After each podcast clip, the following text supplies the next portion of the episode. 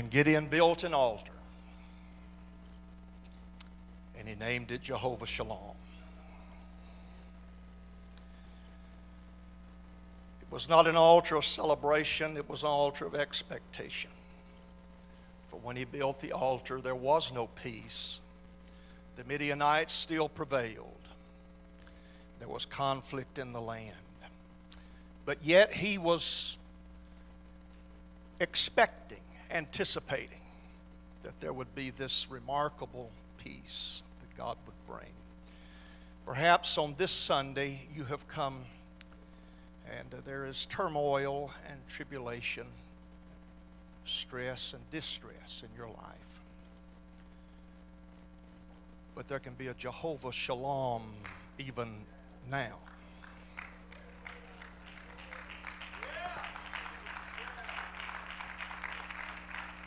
Sir, he hasn't fixed my problem yet. That's not the issue. You can have peace in the midst of the storm. And you can have peace and expectation that there will be a day when the storm will have passed and all will be well. Hallelujah. It's good to be in Bentley. It's good to be with the Maxwells. And uh, what a legacy this church has. My grandparents live right across the street there. The little ragged building out there will forever be the bus barn because Grandpa drove for the Grant Parish School Board while he was pastoring in, in Tioga, where he started the church. And uh, I have great memories. Brother Briggs was kind enough to let me preach in that little building and occasionally over here. And uh, I was part of preaching both of my grandparents' funeral, I suppose, with the casket sitting just there. Hallelujah. And uh, when I come back to central Louisiana, there is nostalgia. And uh, I, I, don't know, perhaps your experience is different, but nostalgia is bittersweet. And uh, there's, uh, there's the sense of some things that are gone forever. But um, when I drive on the campground and youth camps, and when I drive by the church in Tioga, and, and I remember friends, and I think for many of us, our families are shrinking because uh, the elders are passing us on by and they're going to glory. It's good to see the Merles here. When we drove through Fordyce, I thought about the church that his dad started there, as Grandpa did in Tioga. Your dad let me preach in Dry Prong a time or two. And I see Brad and Elise and Donna, and their dad was my grandfather's assistant pastor for 122 years. Um, little exaggeration, but uh, and I remember Brother Gibson being on the corner, southeast corner of the building. I guess I'll still call it a new building, although it's probably 50 years old. And uh, laying brick when we pulled in there one day. And uh, faithful, faithful, faithful, faithful. Hallelujah. Good to have Norma with me. And uh, I'm gone from home intentionally because I need to be gone intentionally these days and uh, she's not able to go with me a lot of the time, but I'm, I'm glad that she's here today. Some of my books are out front. I do a whole lot of things better than I do promoting them. One of the books is about depression because I have lived with clinical depression. It's the one book that I say if you don't have very much money, get it anyway, and uh, and even if you take it for free, because it's depression is a beast, and we have failed to uh, address it within the church very well. So take a look at any of that that you're interested in. Tell you what, that Bible lesson was just exceptional this morning. Those of you who are in that adult class, hallelujah. And uh, I, I enjoyed that uh, so much, and I took a lot of notes. And, you know, I, I listened to a lot of preaching and teaching where that every piece of paper I got still blank when uh, they get through. But I filled up several pages here today, and uh, that's, that's a good thing. Praise the Lord. Hallelujah. Now, if you're a guest here today, I am too. If you're watching online and you like everything about this service, except this preaching, I won't be back next week. And so come give it another run. Listen to Pastor, listen to Keith, listen to somebody else, but don't, uh, don't let this be your last time here. Praise God. I don't preach long, and I always reserve the reading of my text until in the, in the message. Let's see what the Spirit would say and what the Holy Ghost would. Many of you know a bit about Isaiah, and Isaiah is known as the Messianic prophet. He is known as the Messianic prophet because he has at least 30 prophecies regarding the coming of, of Christ. And uh, that word Messiah and Christ are exactly the same basic word, and it is about the anointed one. So Isaiah is this one who becomes the proclaimer regarding this Christ who is going to come. Now, if you begin reading at Isaiah chapter 1, it quickly becomes apparent that everything Isaiah has to say is not positive. As a matter of fact, it's not particularly messianic at all. But instead, it uh, has some negative connotation. But there came a time, somehow or the other, when there was a transition in the life of Isaiah. And what he had been became something different. He had a transformational experience it's important to understand you don't have to stay what you are. Your life does not have to remain as it is. There can be a transformation in your life. Isaiah reached a point, and we pick it up in the fifth verse of the sixth chapter of Isaiah. And then said I, speaking Isaiah's talking, Woe is me. And there are two personal pronouns, I and me, not us or we, but this is individual. I said, Woe is me. And I think it's important on this day that while there's a collective crowd around us, it be as Pastor mentioned in the pastoral intensive, which I'm curious to know, learn more about. That this be a conversation just between you and the Word of God. Then said I, Woe is me. Let it be that the preaching today be not to your neighbor, not to the one who is beside you, not to the one who should be here, but I and me, not us and not we. So the question comes well, why are you saying this, Isaiah? And he says it I am a man of unclean lips, and I dwell in the midst of a people of unclean lips. And I'm feeling the way I'm feeling for mine eyes have seen the King, the Lord of hosts. And in that moment, the prophet is no longer concerned for others, but he is beginning to address issues in his own life. And he is not left in his uncertainty, nor is he left in the circumstance of his feeling unclean, then flew one of the seraphims unto me, an angelic creature, and it had a live coal in his hand that he had taken from the tongs from the altar, and he put it on my mouth, and he said, Lo, this has touched your lips, and thine iniquity is taken away, and your sin is purged. And Isaiah has acknowledged his sin, and now sin is addressed by the power of heaven. Unclean lips have been touched by fire from the altar and he hears a question the voice of the Lord, Whom shall I send, and who will go for us? And then said I, Here am I. Again, the personal pronouns, Here am I, send me. And God said, Go. And from that point forward, Isaiah's ministry shifts gears, his life changes. Because something happens here that is transformational. Something takes place in his life that is going to make him forever different. When you read the first five chapters of the book of Isaiah, there is nothing messianic about them whatsoever. As a matter of fact, they're relatively negative. He uses the word woe, W O E. Woe is me.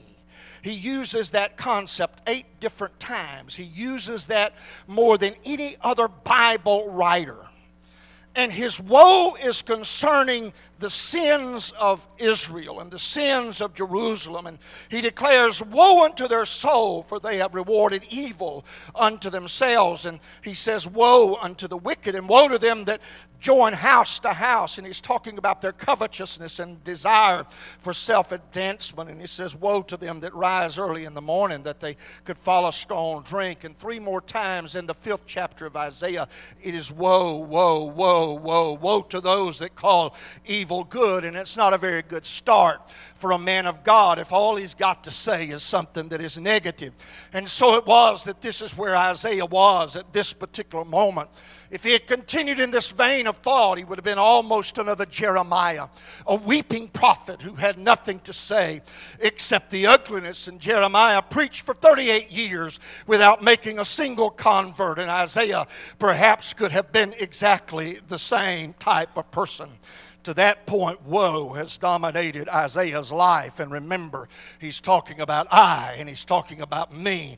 And he's not talking about the nation of Israel, he's talking about himself as an individual. And on this Sunday, I don't come to talk to just an audience, but I come to talk to some one person here today that you need to hear, that there can come into your life in spite of where you are. There can come a transforming woman where that the dark clouds of ugliness that have defined your yesterdays can be set aside, and there can be something very different in the future that lies ahead of you. Hallelujah, hallelujah. Isaiah is declaring these woes, and even while he is declaring these woes, Judah's king was Uzziah, and they were friends. Uzziah was actually one of the better kings of Judah. 52 years he reigned, and he led them toward progress and, and revival. There were things he didn't get accomplished, and, and, and he didn't get all the high places removed. Some things were so entrenched. But these two men were running partners. They were together in the effort of renewal and revival. And, and, uh, and then there comes that time. Here it is from this one preacher, this prophet, from Isaiah's perspective. There's this woe, woe, woe, woe, woe. Let me settle in here for a moment. It may be that you would define your life with that one word, woe. How you doing? Woe is me. How's life for you right now? Woe is me. And if you feel that way today, in all likelihood, you're out of step with the will of God, just as the nation of Israel was, and the essence of your life is negative, and you could stamp the word woe in your forehead. But for Isaiah, it got even worse because in the first verse of the chapter that we began reading, in the year that King Uzziah died. And so now grief is added to Isaiah's woe. And we have all experienced the death of friends. And you know the reality of sorrow, but there is more difficulty in life than just grief. There is depression and there are disappointments. There are doctor's reports that we don't like to hear. And there are pictures that come to us that are so negative, that are injustice and abuse and heartache and violence that is undeserved, and the emptiness of life that they sang about just a little bit ago. And you may be a person who says to yourself, Nobody's ever had it quite as bad as I have got it. It's never been as terrible for any other as it is for me. I've got all of these woes in my life, and now there is added this heavier load that Uzziah has died. The thing that I looked to my partner, my friend in life's adversity. This one is no longer there. They are gone, and you've been slammed with the unexpected as Uzziah died, and loss is piled atop loss, and difficulty is stacked atop difficulty. And you feel that there is nowhere to turn. And here it is that Isaiah is at this moment where this is his circumstance, and this is what he is feeling. Woe, woe, woe to the nation that I'm intended to serve. Woe to this sinful group that surrounds me on every side. And now there is the additional loss, the pile and the stack of adversity.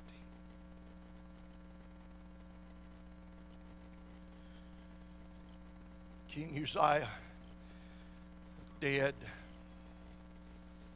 loss piled higher.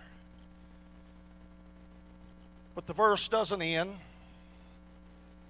Instead, there's a comma. In the year that King Uzziah died, I saw also, in addition to, and in a year otherwise defined by woe and the death of a friend, Isaiah's life is going to change. If we were to expand it a bit, it is as though Isaiah is saying, I've repeatedly spoken or written the word woe, but now, in addition to the woe, there is an also. I saw also the Lord sitting upon a throne, high and lifted up, and his train filled the temple. Hallelujah. Could anybody understand it today? That this is not where you are, does not have to define the reality of the rest of your life. It does not have to be that this is the exclamation point and this is where they put the end. At the end of the biography of your life, you need to hear, I do not know you. But in November, as I was thinking about what lay ahead for the coming year, the Lord spoke to me this message. I've not preached it at that point the Lord said, This is for Bentley, Louisiana, and you're to preach it when you get there. I'm talking to somebody that this is your day to hear it said to you that it is time for you to recognize that in addition to all of your woes, there's an also. And the also is this I see the Lord high and lifted up, and his train fills the temple, and the whole earth is filled with his glory. Glory.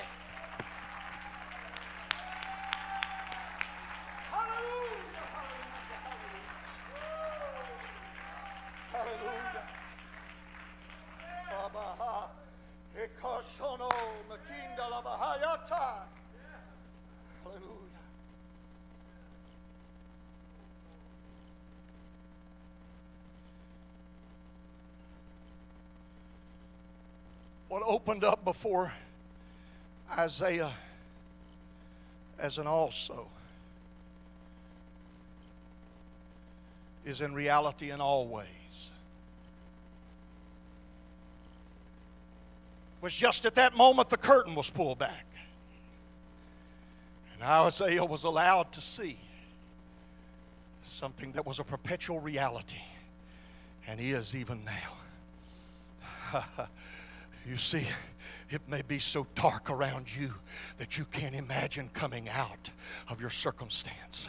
But while you are living in the midst of your woes and while losses are being stacked atop your losses, the Lord is sitting on a throne and he is high and lifted up, and his train is filling the temple right now, and the whole earth is filled with his glory. It may be invisible to you on this Sunday morning, but you hear me today. He is there, and he has the power to bring a transforming reality into your life. Hallelujah. What'd you see, Isaiah? Well, I saw the Lord I saw him sitting upon a throne. Throne is a place of authority. But I didn't just see the throne room, I saw him sitting in the throne room. There are times when those who are kings must rise from their rest, for there is further work to be done. But Isaiah did not see him preparing to take sword and spear Instead, he saw him sitting in a posture of relaxation. The work finished, the work done. He is there today sitting. Oh, if God could just do more to save me, there is nothing more He can do to save you.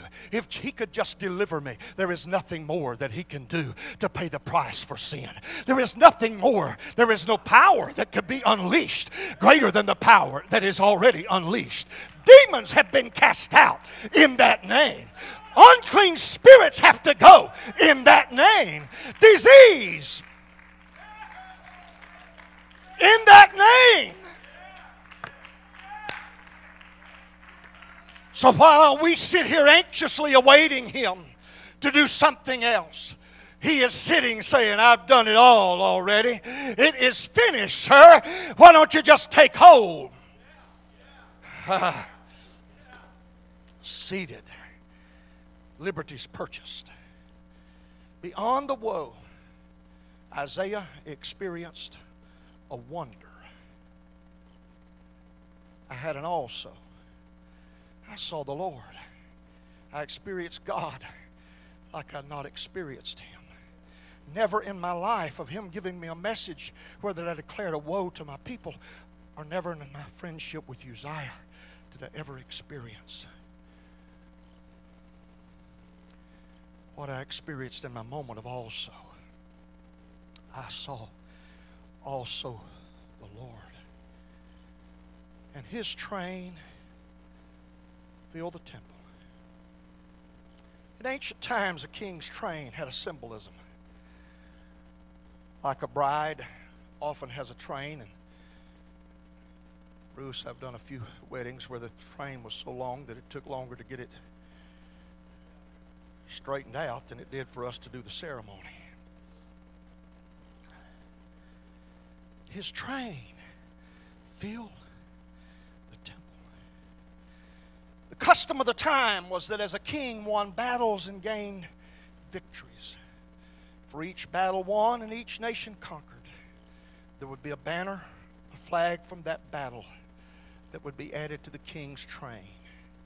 It wasn't intended to be something beautiful, it was intended to be a celebration of all of his accomplishments.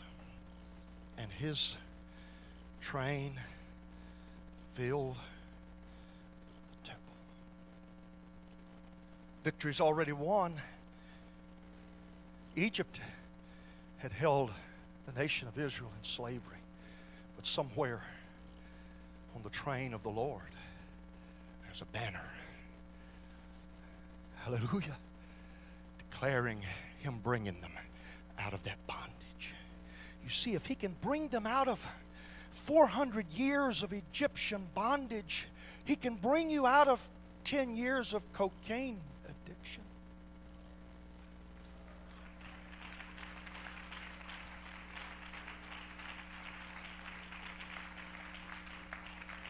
And He can bring you out of your alcoholism and the Red Sea. Preacher, you don't know I'm in an impossible situation.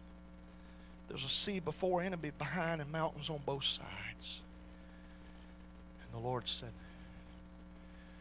Moses, stretch forth my rod. It's somewhere on his train. And the nine foot giant stood and for weeks spoke against Israel and their God. And then a little boy, perhaps a teenager, says, You've come to me with a sword and a spear, but I come to you in the name of the Lord of hosts of Israel. And that nine foot giant, and somewhere there is a banner of a giant that's bigger than the one you're facing. Hallelujah. Hallelujah. Sew the banners on so the flags of yesterday's success on because every victory won becomes a testimony.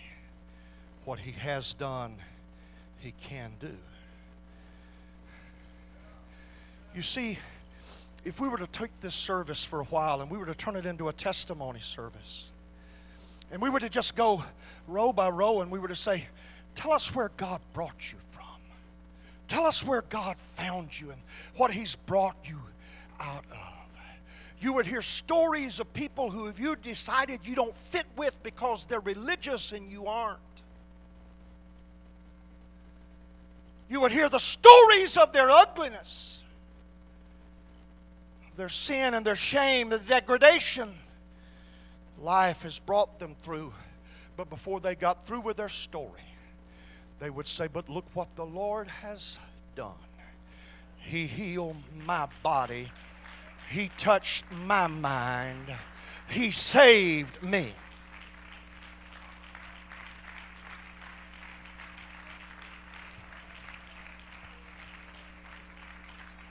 If we were to listen to those 200 stories today, somewhere in the midst of it, you would find yourself. And suddenly you would realize I'm not the first person to walk this path.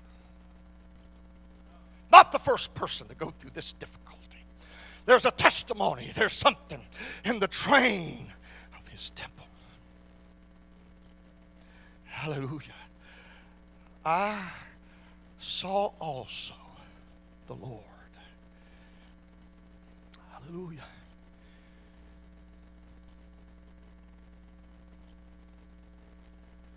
Isaiah explains what he saw. Before a seraphim ever comes with fire from the altar, he sees seraphims, which are heavenly beings, something like an angel. They had six wings, two covering face, two feet, two fly. And those seraphims are crying, Holy, holy, holy is the Lord of hosts. The whole earth is full. This was hundreds of years before the birth of Christ, hundreds of years before John the Revelator would ever write the book of Revelation. But all of those centuries later, John would get a peek into heaven. And he would see people around the throne. And their words of praise were holy, holy, holy. You say, but that's an identity, that's not a praise. Oh, oh no, it is a praise because the word holy means set apart, distinct. And when it's applied to God, it means there's none like Him. And six times in the scripture, there is that statement, either made specifically or alluded to, that there is none like our God. There's none like Him. He is holy. When you come to this altar today, you may not know exactly what to say. You may not have the words to say, but you know your life.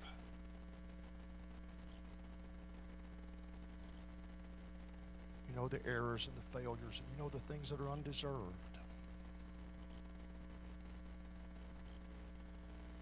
But Jesus is not in the business of finding the deserved.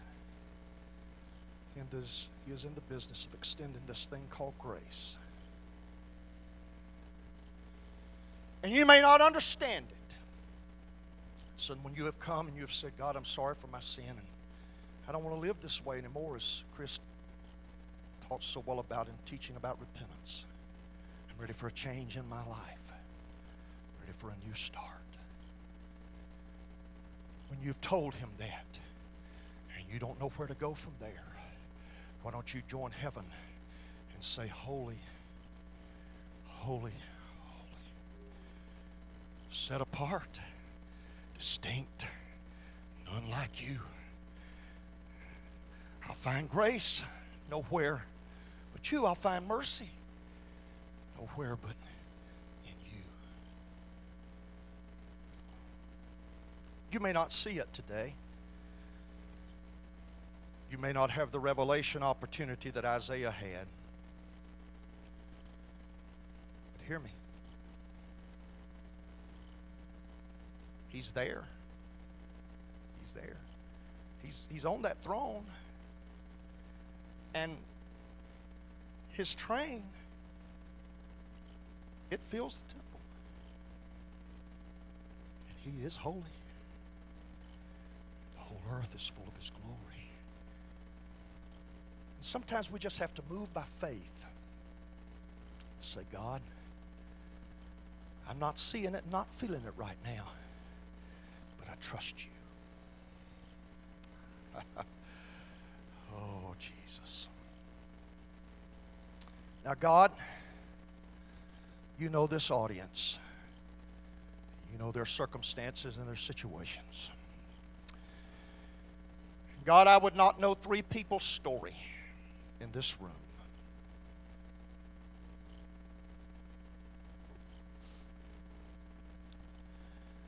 But I do know how you work. And I know that what's been said in the last 20 minutes it's just like the arrow has hit the bullseye. And God, would you reach into our worlds where that we are so consumed by our woes and so consumed by our sense of loss. Let this be a transforming day. I saw also the Lord high and lifted up. Let it be that something is added to what is that comes from you and comes from you alone. Let the power of the Holy Ghost invade this room. And God, while we can come to this altar and will, let it be that this entire room becomes a holy place, sanctified, that the presence of God and the drawing influence of your Spirit sweeps through every corner. I speak it and claim it in Jesus' name. While you're still seated, I want you to pray now. It is likely that you know somebody who they desperately need something from the Lord just now. You know their circumstances. And they're needing an also moment. Could we pray just now?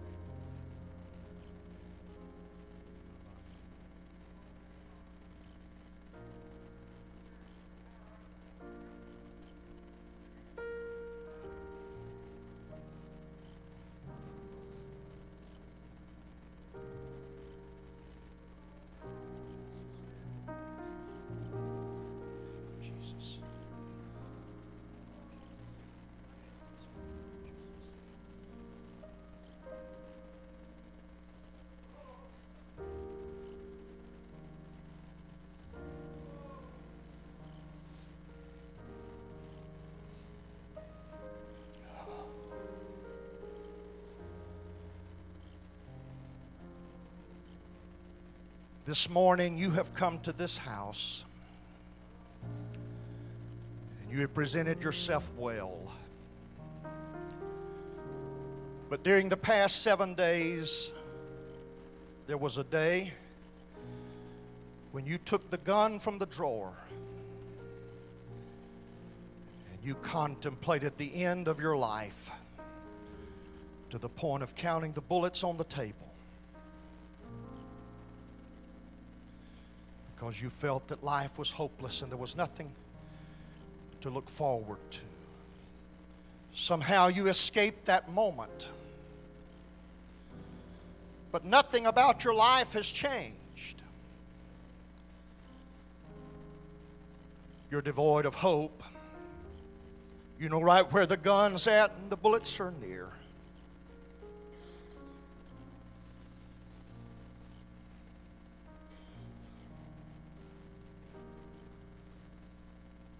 And I saw also the Lord.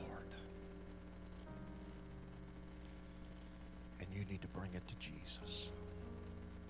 And you need to let Him have everything. You have given Him part, but you've not given Him all. You need to let Him have everything. So we stand together. They begin to sing. I do altar calls a little different than I once did. If you're standing beside someone who you know needs something from God today, would you just invite them to come with you to an altar? Let's fill this space at the front.